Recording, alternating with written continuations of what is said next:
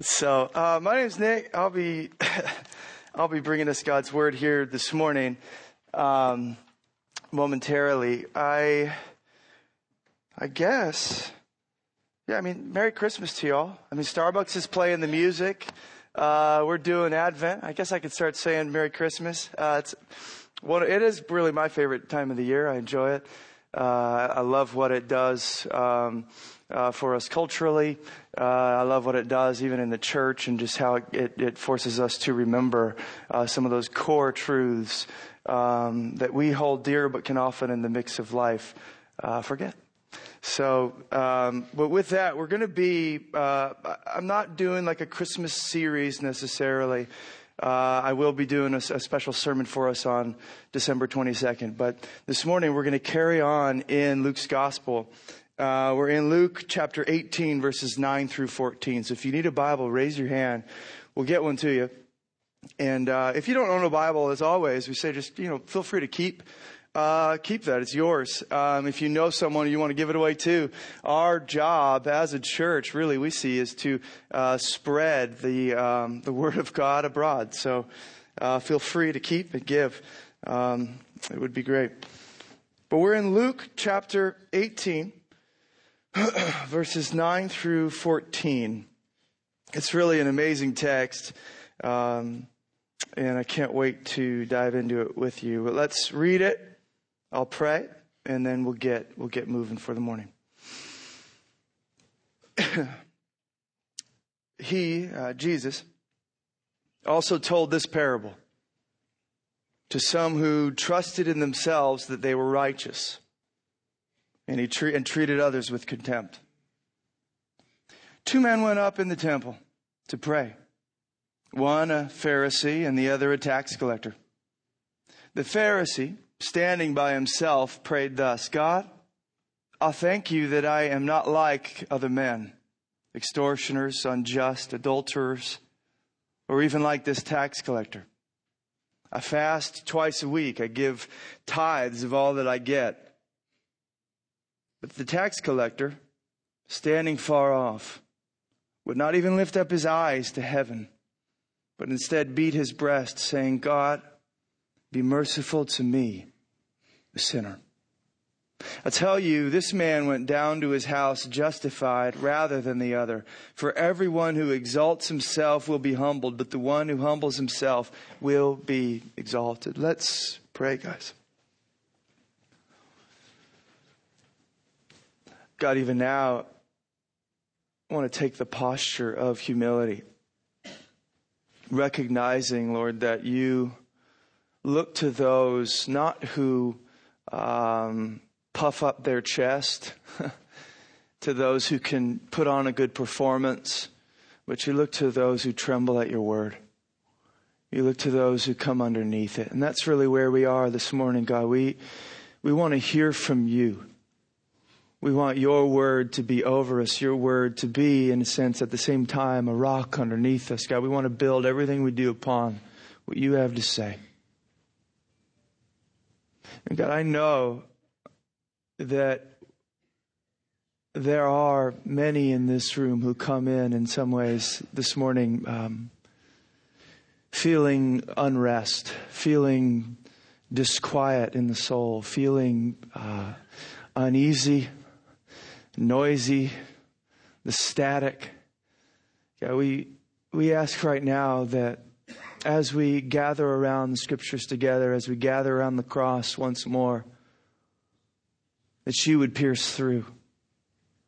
We pray that you would get through the noise, and you'd touch our hearts, you'd open our eyes, you'd reorganize our thinking and affections and feelings, God. We don't need to get everything done on our list. We don't need to have, life going the way that we want. We don't need everyone to look in and see and praise us. Lord, what we need more than anything this morning is to see you, is to have an encounter with the living God, see his glory, in particular the glory of his grace as manifested in the cross of Christ. So I'm praying what we prayed in the back earlier before the service, that though many may come in this room this morning, sinners, even perhaps condemned, I pray that we would all go home with this tax collector justified in Christ. I pray you'd help me. In Jesus' name, amen. We are not right. We are not right. We all feel it. We all know it. There's something in us that there's some sort of unrest, uneasiness that doesn't go away. We may not admit that we're not right, that things aren't right, but we feel it. We know it. Deep down, something is off. I was reminded of this, actually, in a sort of backdoor sort of way this last week, or I guess it was the week of Thanksgiving, when I was reading a book, actually, that the leader of our Mercy Hill women team, Debbie Griego, gave me to, or at least let me borrow to read with our kids. And I'm actually, this is my own copy. I'm going to give it away to one of you, maybe after the service, if you're interested. It's a kid's book. It's called Blotch. And the story, it really is just about this kid who notices that he and everyone else has all these spots all over him and all over them. And every time they did something bad in word or thought or deed, another spot, another stain would appear. And it troubled him. It bothered him, and he was talking to his parents around the table one night and says, I want to figure out a solution. I want to know, does anybody have the answer to these stains, to these spots, to these blotches? I want to go leave our village and see if someone out there has the answer. So me and my girls is the first fire that we had in the fireplace for the season. We lit a fire and we got the lights down low, and Levi was around kind of listening in as well. And we're reading this story as this kid is going out on this sort of adventure to see, what do I do about this that doesn't seem right? It doesn't seem okay. Is there an answer? And he goes to different villages. The first village that he comes to, there are these people where at first he's amazed because he doesn't see the spots on them. But then a rainstorm comes and he realizes, oh, shoot, it's just makeup, and underneath it's all the same. There are these people that try to hide the stains, hide the spots, put a good coat of, whatever on top, and then we will look all right. But inside, nothing's changed at all. It's not solution, it's superficial, it's insufficient. And so he moves on to another village where these people simply ignored or denied the reality of the stains. It's just normal. What stains? We don't even see them. This is just how we are. We don't talk about this being off or wrong. We don't want to delve into that reality. That would just make for uneasy conversation. Let's not go there. And then there are people in yet another village. He moves on, and he comes to this town where there's like this street running through the town. And on either side, people have kind of separated themselves. And when he asks why, what's going on with this, he realizes that they're all blaming the other side of the street for the stains. So you've got people who have approached the problem by trying to hide. You've got people who've approached the problem by trying to deny or pretend it's not there. And then you've got these other people who want to blame everyone else for the spots and the stains. And there's this war waging in this village. They did it. No, you did it. No, they did. And back and forth it goes, accusing one another. And then the little boy, just when he'd lost all hope of ever finding a solution to the stains, when he just kind of passes out there in the street, just in sorrow, he meets the king of the whole, countryside there. And to his surprise, right, the king Doesn't have any stain. I'm ruining the book for you, just in case you're worried. It's essentially the gospel, so you knew this going in. The king doesn't have any stains. And the little boy goes, no way. And the king welcomes him in and cares for him and listens to him and ultimately heals him. And as the boy looks down in wonder at the reality that these spots and stains have been removed, he looks up to thank the one who took them from him. And he realizes that his stains are now there on. He recognizes the spots, recognizes the stains, but they're now on the king himself. It's a beautiful story, and there's stuff in the back even for family discussion guide and all that. In fact, let me give it away around. Anybody want it? I'll tell you why I'm dealing with it and opening up this way. You're kind of wondering, what does this have to do with the parable? Nobody wants this. Everybody's scared to read this to their kids. Okay, that's what I'm saying. It's amazing. Here's why I bring this up front. As I was reading the story to my kids and hearing the little boys struggle with the stains and the spots and the stuff that just feels wrong, right? And as I was kind of pondering and kind of going along and realizing, wow, okay, there's one who sees that stuff and takes it and loves. Well, here's what happened. I started just bawling. Now, I was glad the lights were down low at this point. They couldn't see how ugly it was getting. But it was like, I started just, and I realized, man, okay, why? I'm a grown man reading a kid's book about spots, a boy named Blotch, and I'm crying. And I'm thinking, what is that all about? Well, I'll tell you what it's about. I think, at least this is my interpretation, I know that I'm stained. I know that I'm unclean. I know that I'm broken. I know I'm not right. I feel that deep in my soul. And so the idea of finding a solution, the idea of coming to one who can love me anyways, even maybe help remove that, is amazing. There's something powerful about it because we all feel it. This little children's story was giving words and metaphor to something we all feel. That we're yucky sometimes. We're not right. And we need help. We want to get it right, but we don't always know how. Sometimes we're tempted to try to hide it. We're tempted to try to pretend it doesn't exist. We're tempted to blame others, blame mom or dad or husband or wife or kids or friends or whoever.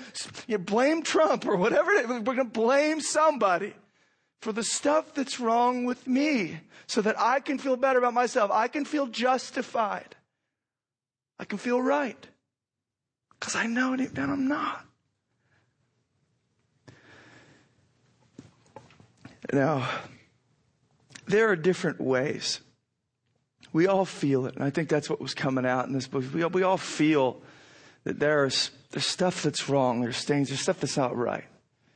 But even as the book was getting at, we have these different ways of trying to approach the problem. Some of them make it worse and others. One, I should say, actually makes it right. In the parable that Jesus tells us this morning, we have two of the kind of more basic approaches to getting right. Two of the more basic ways that people try to deal with this.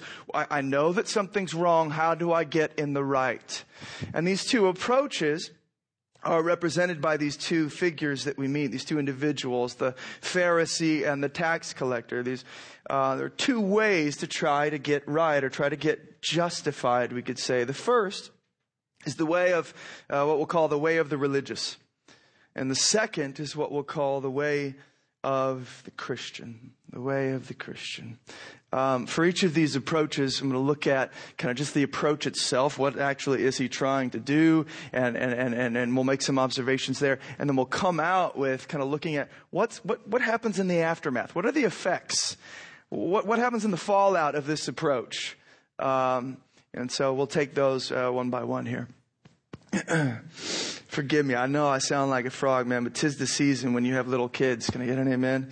We're sick for months until spring comes. So the way of the religious, verses 9 through 12 in particular. The way of the religious. Let's look at this first way. We begin here because this is really where Jesus begins in the telling of his parable. Drop down to verse 10 and let's start reading there for a moment. Two men, Jesus says, went up into the temple to pray. One, a Pharisee, and the other, a tax collector. The Pharisee, standing by himself, prayed thus, God, I thank you that I'm not like other men, extortioners, unjust, adulterers, or even like this tax collector. I fast twice a week. I give tithes of all that I get. I mean, you feel it already, right? I give tithes of all that I get. And it ends there, thankfully. But now, what I want to do here is make a few observations, bring out a few things for you to consider about this approach, this way of the religious way of trying to get right. Observation number one, he is externally clean, we could say. He's externally spotless, even, we might say. That's certainly something we can't miss as we read this. In fact, the Pharisee himself will not let us miss this. That he is, as far as the law, as far as the rules, as far as externals go, he is clean, he is spotless, he is looking good. This is what forms really the substance of his prayers, if you noticed. He simply says, listen, I don't do this, I don't do that, I certainly don't do that, but I do this, and I do this. And he starts listing off the stuff that he's refrained from that would be sinful and wrong, and the stuff that he's done that would be awesome, like fasting and giving and all this other things. So there's this external cleanness to him. He's got kind of what we saw in the first village with little Blotch. He's got that thing going on where you're trying to hide the stains of the heart under the makeup of good deeds. Like nothing's changing inside, but from the outside looks great, looks clean, looks nice.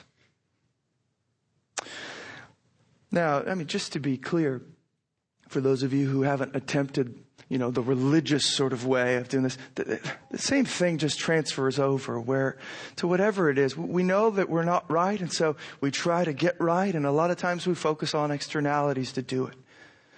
Whether it has to do with God and religion or not, some of us, it's like, hey, we're going to try to, do all the stuff we got to do to get, the straight A's in school.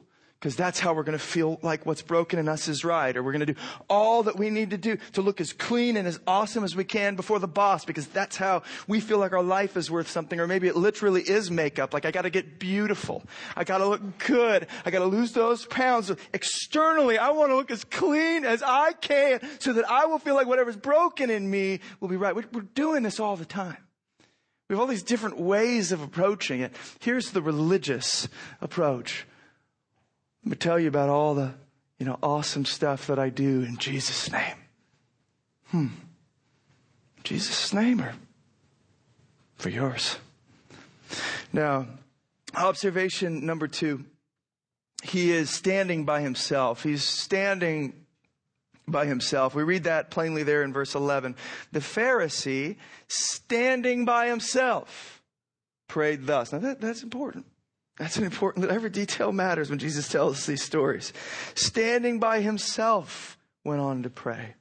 So no doubt we're supposed to assume here that this man is, if this were the temple and here were kind of the main altar where they would do the sacrifices and things, this man is right here. I mean, he assumes that he kind of belongs right up in the front. That's where he should be, apart from all the rest, not in the back somewhere, but up in the front.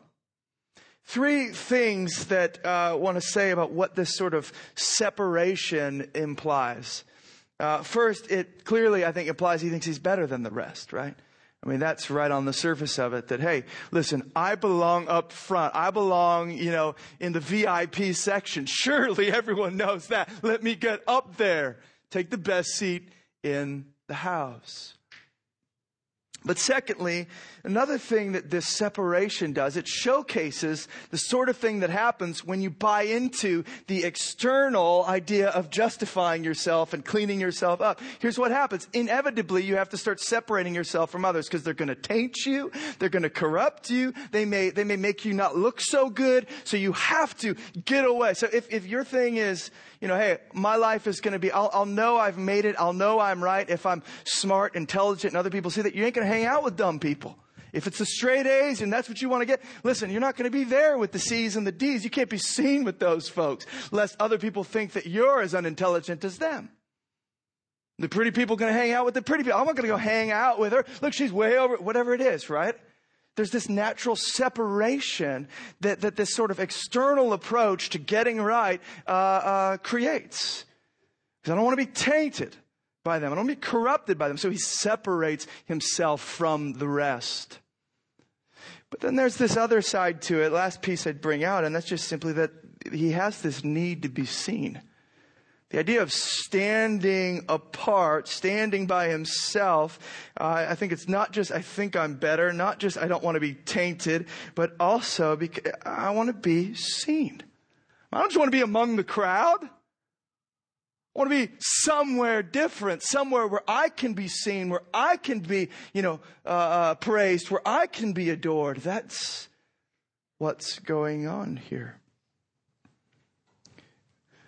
You know that you're doing this sort of thing. You're falling kind of prey to the way of this Pharisee.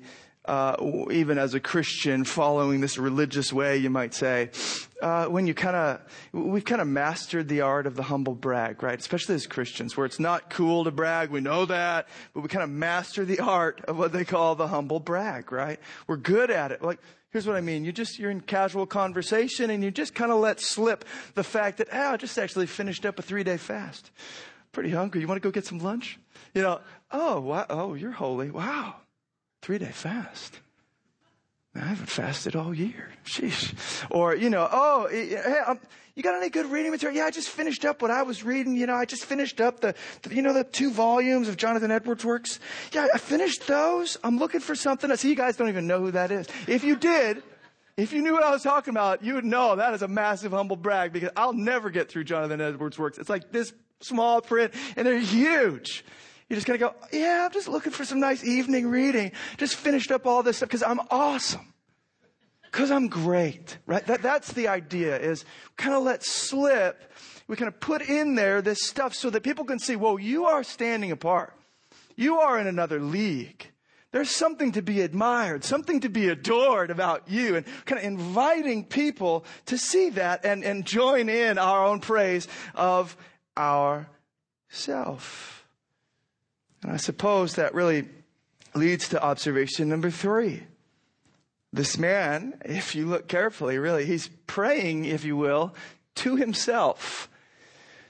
Now, there's something, I'm going to do this a few times here, and so forgive me, but when there are certain things in the original language, the Greek that the New Testament was written in, that don't make its way into English, I like to bring it out a little bit if it's important enough. And here's an interesting one.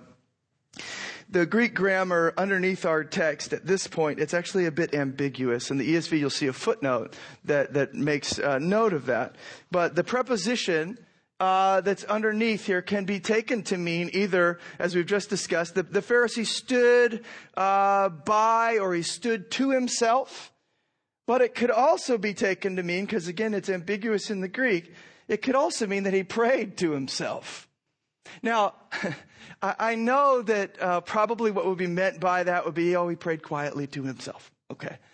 But I couldn't help but think, man, there's probably a little sarcasm even in that ambiguity and even in that idea, because when you look at what he actually says, you can't miss the fact that this guy isn't talking to God at all. He's not praying to God at the end of the day. He's really ultimately just bringing adoration and if you will, praying to himself. He mentions God, but he's not really talking to God. As one commentator puts it, I love this, he glances at God, but contemplates himself. Or to put it another way, this man references, but quickly passes by God while on his way to self-adoration. He says, I thank you, God, that I'm so great. Let me tell you how I'm great. You see how that just doesn't compute in terms of prayer or praise or authentic engagement with God. It's just this sort of bending inward in self-adoration. He's inviting God, as it were, to come and adore him. You know that Christmas song, "Oh come, let us adore him." Could you imagine singing, "Oh come, God, and adore me"? It's crazy. And yet, that's what we see going on here. Observation number 4. he is, and this is the last observation I'll bring out, he's trusting in himself. He's trusting in himself. This kind of wraps up what we've been looking at to this point and just brings us back really to what Jesus says plainly of, or I suppose it's Luke who makes the comment at the beginning. Verse 9, look at this. Jesus told this parable to some who trusted in themselves that they were righteous. Now we know that the one who's in the crosshairs there is not the tax collector, but this Pharisee. He's the one who, what? Trusted in himself that he was righteous. Like, God, you give me the law, I'll take it from there. I got this. I don't need any help. I got it. That's the mentality. This is what we see at play here. Now, that's the basics of the approach. Now, what are the effects? What are some of the effects that come out from this way of trying to get right, trying to make yourself, put yourself in the right before God, before others? What are some of the effects that follow from this? Interestingly, it's going to be quite shocking, quite surprising, because you guys may be aware, maybe not, Pharisees in that day, they were revered for their holiness. And yet we're going to see Jesus just kind of flip this thing over on this brother. All of a sudden, it's like the walls, the ceiling's going to cave in around him. And this man who thinks he's so amazing finds himself on the other side. But I want to particularly bring out the effect that this approach has with regard to his relationship with God, with regard to the relationship with other people as well. Effect number one, relationship with God. What we see in verse 14 is that even though this man thinks he is all right, he ends up all in the wrong. That this self-trust, this self-justification, this let me make it happen, externally setting apart, everybody look at me, relying on himself, all that ends up in a mess for him. We're told that he doesn't go home justified, but we're supposed to infer instead he goes home condemned. He didn't go home exalted like he thought he would be. He went home humbled, humiliated, brought low.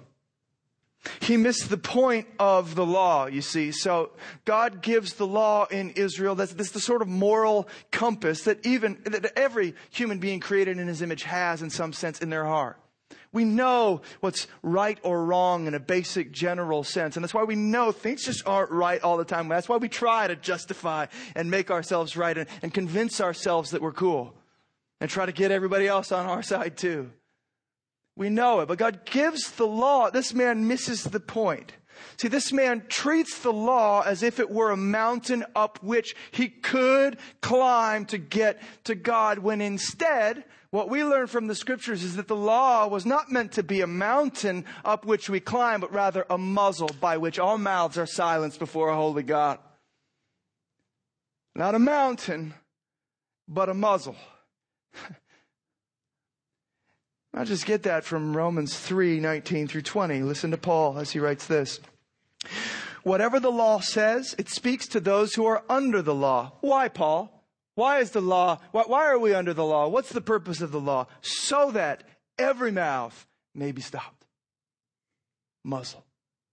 But the whole world may be held accountable to God, for by works of the law, no human being will be justified in his sight. It ain't a mountain. You ain't going to get up it. No human being will be justified in his sight, since through the law comes the knowledge of sin. Now, I love what Matt Chandler, he uses an illustration on this point that I think is relevant and helpful. He says the law, in many ways, is like an MRI machine. Okay? The MRI machine exposes what is wrong in you. You see that? So the law was to do, what did Paul say? The law, through the law comes the knowledge of sin. So the law as an MRI machine exposes what is wrong with you. But here's the problem. We sometimes treat it like it can fix us. Like it's the way to getting right. Like we need the law, we climb up it and we're going to be cool. But no, the law, an MRI machine can't fix you. It can only expose what's wrong with you and then send you out with that knowledge towards the only thing that truly can fix you. You following me? No, nobody's following me. Everyone's the same. That's the idea. And this man said, no, it's a mountain. It's a ladder. I'm climbing. I got it. It's fixed. I could do this. Don't shame me. I got it. Law wasn't meant to do that at all. In fact, it did just bring out more sin in him. He doesn't even know it. It exposes. It's meant to lead you with that knowledge towards the one who can help. This is why Paul elsewhere, Galatians 3:24 says, the law was our teacher until Christ came in order that we might be justified by faith in him. It was intended to instruct, to show you your sin, to show you your need, to show you your inability, so that you would go to him for justification. You'd give up on the law and you'd go to Christ. That's the point. The law was not meant to lead you to self-righteousness, but rather to Christ for righteousness. But this man missed it, and so often we do too. So often we do too. Effect number 2 with regard to relationship with others and what you see coming out. This, if you'd go back up with me to verse 9, I want to show you this, because this is how the parable begins. And Luke, again, is kind of tipping his hand towards the point here. And there's some important interpretive information. He says, he also told this parable to some who trusted in themselves that they were righteous and treated others with contempt. So here's what we find. Those people who trust in themselves that they were righteous find themselves not only at odds with God. They are not right. They are in the wrong before him. They actually find themselves at odds with others as well. And this isn't just kind of a disconnected, couple of observations about things. These two are connected. Those who trust in themselves will necessarily look upon others, treat others with contempt. You have to. If you're trusting in yourselves for righteousness, you have to pin yourself against other people. You're going to need to do it to uphold your sense of justification. Now, think about this with me. There are two reasons why trusting in self really leads to contempt for others, at least as far as I could see. The first is, if you think you did get right, if you think trusting in yourself you did get right like this man did, well, then naturally you're going to look down on those who can't get to where you are. If you think, I earned it, I did it, then you're naturally going to look at everyone, why can't you? What's wrong with you? You're pathetic. If I could do it, so could you. Come on. What's the problem? And you're going to look down on them. Because I did it. It's my achievement. But the other reason that you're going to treat others with contempt, and this one is a bit more interesting, I think. There's this thing kind of hidden a bit deeper down in our hearts where, honestly, if we're willing to talk about it, we're insecure. Trusting in ourselves for righteousness, there's this sort of insecurity that comes along with it. Even though it presents itself as pride, it presents itself as confidence. Ha! I'm better. I got it. Underneath it, if you probe a little bit, why do you need to do the humble brag? Why do you need to drop that in there? What do you gain from that? We share these things because we're worried people aren't going to see it. Because we kind of feel a little insecure and afraid that we're not all that right. And we need other people to join in telling us we are. We're always having to make the case because we don't feel it's fully been settled. You hearing that? So you're always going to have to parade and exaggerate your accomplishments over and against others. And you're always going to be on the lookout for why other people aren't as good. Because the only way you stack up and you're justified is how you compare to them. So inevitably, because of this insecurity, as you're trusting in yourself and it's not stable, it's going to lead to contempt for others. And this is the irony of the whole thing. So the guy who thinks he's right ends up completely in the wrong. And the guy who would say, I am a good person or whatever it is, actually is the one who's becoming more and more a monstrous person in his relationships with others. That's what makes this whole thing so tragic and ironic. As he thinks he's climbing up, he is just spiraling down. So there's got to be another way, and thanks be to God, there is. It's the way of what I'd call the way of the Christian. And here we come to verses 13 and 14 now. So this way of the Pharisee, the way of the religious, it stands in contrast now to the way of this tax collector. We look at verse 13 here, and I want you to see this. The tax collector standing far off. Here's his approach to getting right. The tax collector standing far off would not even lift up his eyes to heaven, but beat his breast, saying, God, be merciful to me, a sinner. You're already starting to see the difference, I think. But let me bring out really four kind of corresponding observations, four related observations to the one kind of ones I brought out for the Pharisee. But you'll see the contrast. You'll see how different this really is. Observation number one. He is externally a mess. This man is a mess. The other man put on a great show. He was a sight to behold. This man was a sight to behold too, you could say. But not in the sort of way that you would want, right? He's drawing attention perhaps, but not the sort of attention that any of us would think desirable. We read it there, he's beating his breast, verse 13. He may be making a scene. But it's this sort of, what that is it's a sign of grief. It's a sign of sorrow. It's a sign of contrition.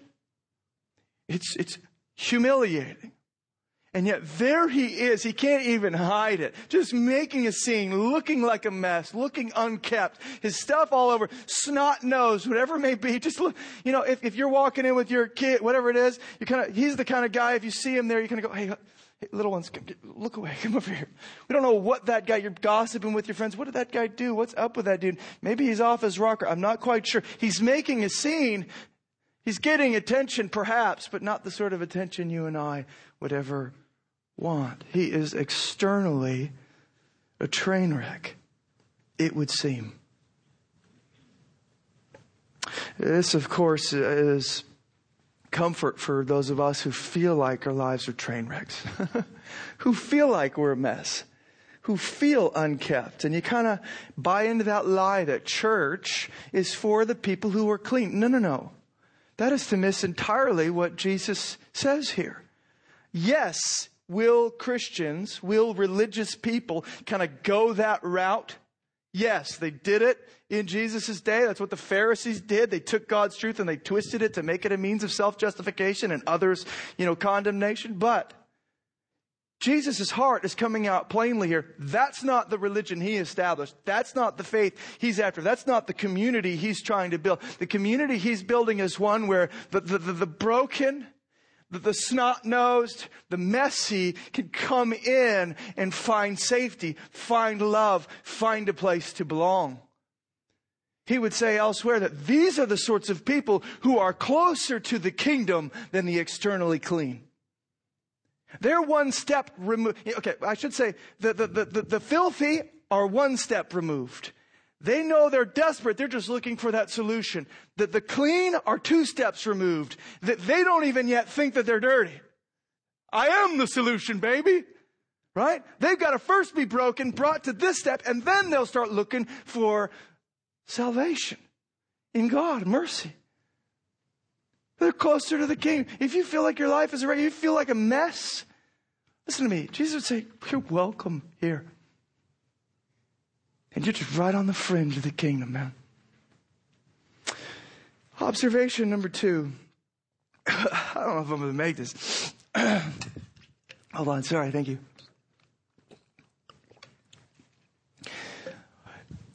You know what? It's a good thing I usually feel guilty when my family gets sick and then I don't. I feel like I wasn't being a good dad. Like I wasn't wiping enough snotty noses. You know what I mean? Like, darn, Megan got sick, not me. I feel like, yeah, I was doing my stuff. Anyways, sorry. I'm justified. Observation number 2. He is standing at a distance. He is standing at a distance. Now, here's again an interesting contrast, because just like the other man, just like the Pharisee who was standing apart from the others, this man also is standing at a distance. And yet we're to understand it's a completely different sort of thing that's going on here. It's not standing up front, you know, kind of pushing his way to the VIP section. This is standing at a distance far off in the back. He's taking up the back. He's like going, I don't even know if I should be in the building. I'll just kind of be that wallflower back here. Maybe see what's going on. He's standing far off, we read. Now, there's a detail. Again, I'm sorry, I am going to do this a few times because I just thought all of these observations were meaningful. There's a detail, again, that doesn't come out in the English translation that's pretty awesome. And that is, in the Greek, when this man says, God be merciful to me, a sinner. The ESV translates it, a sinner. But in the Greek, there's a definite article there, which means he's really saying, literally, God be merciful to me, the sinner. The sinner. Now, that has a different ring to it. And I bring this up here because I think that's part of the separation piece of like, man, I am the sinner. I'm not just a sinner among a crowd of sinners. I am the sinner. Like, it has the sort of nuances to it that you get in 1 Timothy 1:15, where Paul talks about himself being the chief of sinners. You know, I am a sinner. You know, I am foremost. I am the first in a way that you don't want to be. I am the sinner. You see, the idea is this man refuses to take consolation in the fact that he is a sinner among many. Instead, he goes, listen, I don't know about your heart, but I know about mine. I don't know where I stand in the pecking order of things and the hierarchy of who's more righteous than who. All I know is I'm pretty sure I'm at the bottom. I am the sinner. This is just an exchange between him and God in these moments. There's no one else.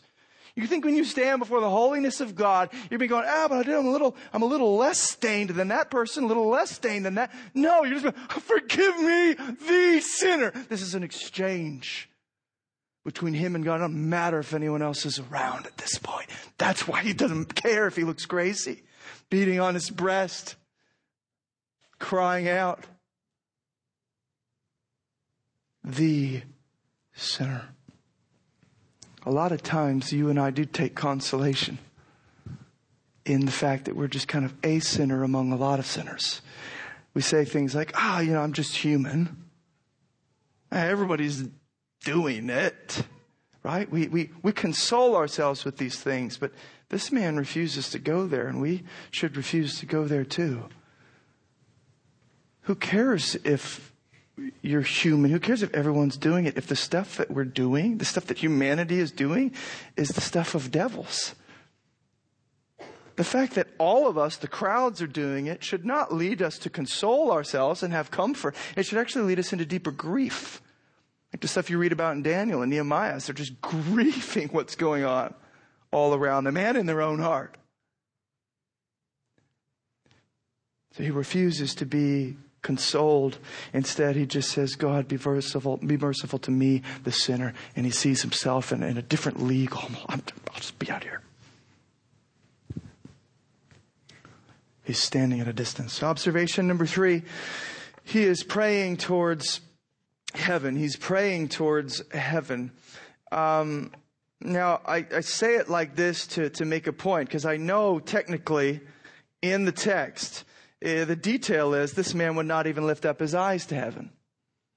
The detail is he won't even lift up his eyes. Why am I saying he's praying towards heaven? Well, because here's why. I think this man's actually are the only prayers that actually get there.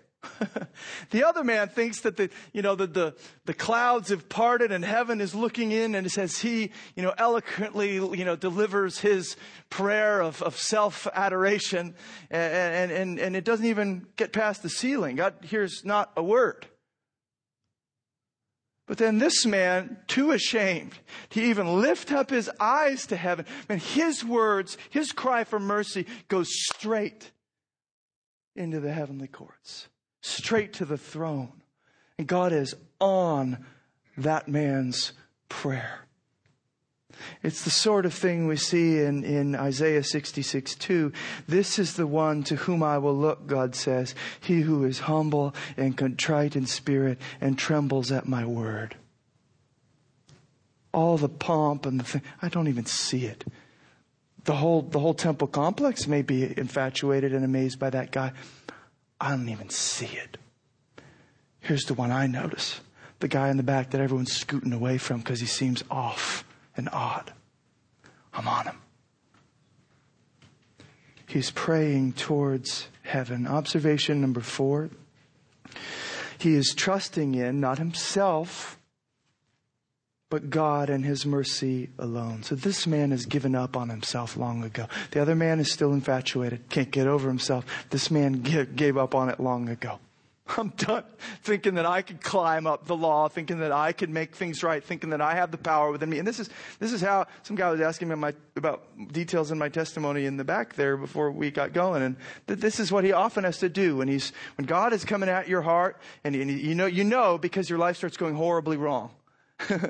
because he's trying to expose the certain idols and things, certain self-righteousness stuff that we got going on, and stuff starts falling apart. You go, wait, what? I guess for me it was, I guess I'm not in control. I guess I'm not that awesome. And he breaks you down to where you got nowhere else to go but him. That's where this man is. He's trusting in God and his mercy alone. Not my merits, but your mercy. And there's something interesting about this, because even though we read that this man is standing far off, even though we get that this man goes, wow, you are holy and I am the sinner, right? Even though we see him kind of not even being willing to look up to heaven because he feels like, man, I'm too low.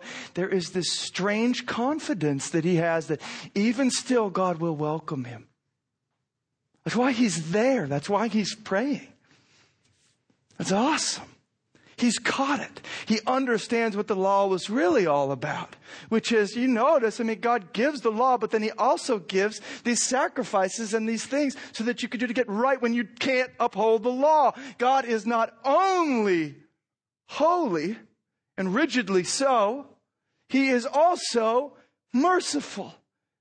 He is not only one who, man, we better not dare touch that mountain lest he break out against us and die, but also one who says, draw near to me. But by way of sacrifice, I'm merciful. It cries out for mercy. And here's the last seminary lesson I'm going to give you for the morning. You're welcome. Hidden in the Greek, behind the English, this is probably the most important thing I'll say all day. In the Greek language and all over the New Testament and the Greek Old Testament, there is a perfectly good word for mercy. Okay, it's the word that's customarily used all the time for things like mercy. In our text, this man uses a word that is much more specialized, helaskamai. It's a word that immediately connects and would have connected any of the listeners back to the Old Testament. And it's a word group that comes from the Day of Atonement and the stuff that surrounded the Day of Atonement. It's not just mercy in general. It's this idea of atonement. And it's related to what was called the mercy seat. The mercy seat. Let me briefly, this is going to be quick. It's going to be too quick for some of you, I know. But the mercy seat was the lid to the Ark of the Covenant that rested in the most holy place of the tabernacle and temple. Okay, the mercy seat was this lid, and the most holy place was a place you wouldn't dare go. No general Israelite. No, you're not walking in there. You're not going there. Even the high priest could only go there once a year. Could only go there once a year, and that's because the Lord commanded. Otherwise, he wouldn't dare go either. And when he went in, what he would do is he would take the blood of the sacrifices that had been made on that Day of Atonement, and he would sprinkle the blood on the mercy seat. And God said he would meet with his people there. He would meet with them there. And by putting the blood on that seat, it was basically God's way of saying, listen, here's how I, a holy God, I'm going to continue to dwell among sinners. There needs to be sacrifice. There needs to be payment for all that's wrong. And by way of that, I will show mercy. I will continue to dwell in your midst, and you can continue to come towards me. So when this man says, God, be merciful, here's what's awesome. He's not just saying, God, can you please slacken your standards a bit? Can you please sweep some of my stuff under the rug and just kind of forget it ever happened? He is saying, God, make atonement for me. God, make propitiation for me. God, there needs to be blood sacrifice, blood sprinkled of a substitutionary sacrifice for me. If I'm going to be forgiven, if you're going to show me mercy, it's going to come by way of atonement, by way of sacrifice, by way of blood. We're not just sweeping things under the rug. We're putting my sins on another, and justice is being exacted from that sacrifice, not from me. That's the sort of thing he's conjuring up here when he says, God, be merciful to me, the sinner. The only way for me to get right is if someone pays for all that's wrong. And this, of course, foreshadows and prepares us to understand and to see the cross of Christ.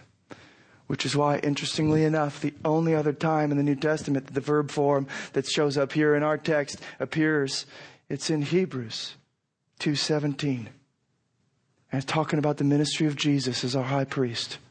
Talking about what he does for his people. It says this, therefore he, Jesus, had to be made like his brothers in every respect, so that he might become a merciful and faithful high priest in the service of God. Now here's the word, to make propitiation, hilaskomai, for the sins of the people. So the idea is that Jesus knows what he's doing as he tells this parable. He's linking to this whole Old Testament history that prepared, it was intended to prepare the people for his arrival. And not just his arrival, but his death. That here is the way sinners get right. Like the story of Blotch. Here's the way. Not just sweep it under a rug or take a pill or get an education or fix politics. No. It's take my stains and put them on another and let him pay. And let his purity, his righteousness, his perfection come to me. 2 Corinthians 5:21, for our sake he made him to be sin who knew no sin. So that we in him might become the righteousness of God. He gets my sin. I get his righteousness. That's how sinners get justified. That's how we get right. That's how you stop playing the game of I got to keep going and keep upholding and keep, resting on yourself is so unstable. But Christ's righteousness is as stable as a rock. And when God raises him up from the dead, I want you to understand that is your incorruptible foundation. There's no shaking. There is no stumbling.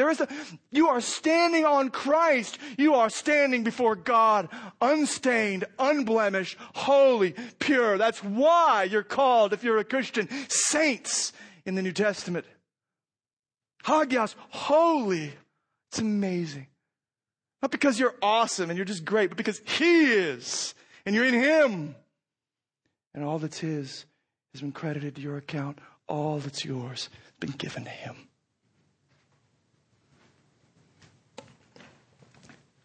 The effect. What's the effect that this has on relationship with God, the relationship with others? Come out and just end here. Because again, it's going to be surprising. Tax collectors, Pharisees, if they were the ones who were kind of revered for their righteousness and holiness, tax collectors, they were disdained. as collaborators with Rome, as notoriously dishonest. They were despised. And yet it's the tax collector here who walks out clean, who walks out right. Everything's been flipped. With regard to God, we see that he is the one who is justified. Look at verse 14. This man, we're told, went down to his house justified rather than the other. Here's where we come really face to face with that great doctrine of the Reformation, justification by faith alone, or to fill it out, justification by grace alone, through faith alone, in Christ alone. Meaning, long story short, you can't get right before God. It's all by grace, and you receive what Christ has done through faith. You look at him and say, he was perfect. He was righteous. I'm not. He is the one who died in my place. It's his blood on the mercy seat so that I can come before a holy God and feel in my guts that I'm right. Not because I am, but because he is. Him. Justification by grace alone, through faith alone, in Christ alone. When you get that, it changes everything. When you get that, it changes everything.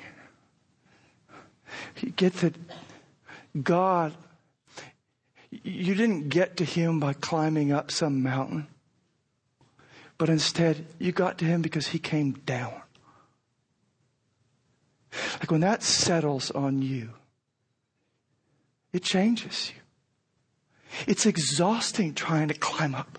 It's exhausting looking for another solution that leads you to the same dead end. It's exhausting playing the game, trying to compete, looking down, the self-trust and the others, condemning and looking upon them with contempt. It's horrible. And it's amazing when you realize what Christmas really is, which is God looks down at a sinful people and says, okay, listen, you're not coming up to me. I am coming down to you. Luther talked about when he got this doctrine, we understood that it's not on the basis of his works that he's right. He said, it felt as if I was walking through the gates of paradise when that just dawned on me, that it's no longer on me. John Bunyan, when he got this doctrine, said, man, it's like chains fell off of my arms. I rose up and I was free. Because it's so heavy to try to make what's wrong right in your own strength. If you don't feel it now, you're too young or whatever, you will soon. It's heavy. All of a sudden you go, Christ comes down, grace, not works. Amazing. I'm right. Before God, I don't care where I stand before others. His is the final word. Everything changes, and you want to know what else? Everything changes in your relationship with others as well. Not just with God are you justified, but in your relationship with others as well. See, because here's what happens. Remember what I said? When you're relying on yourself, you gotta look down on others because you did it, and you're gonna compete with them because you gotta make sure you always kind of look better.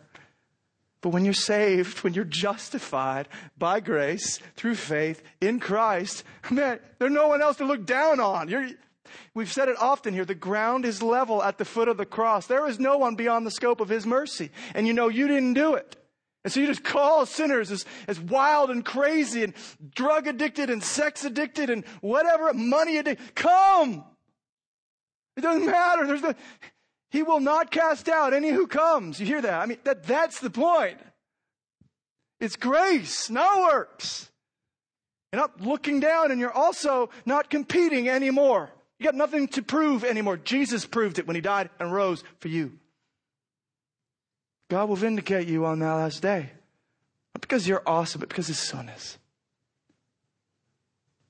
So it's not a competition anymore. You don't need to be seen and make sure other people know why they stink and you're great. You just want Jesus to be seen. I'll leave you with a quote here from John Trapp, an English Puritan from the, 17th century that really sums this up.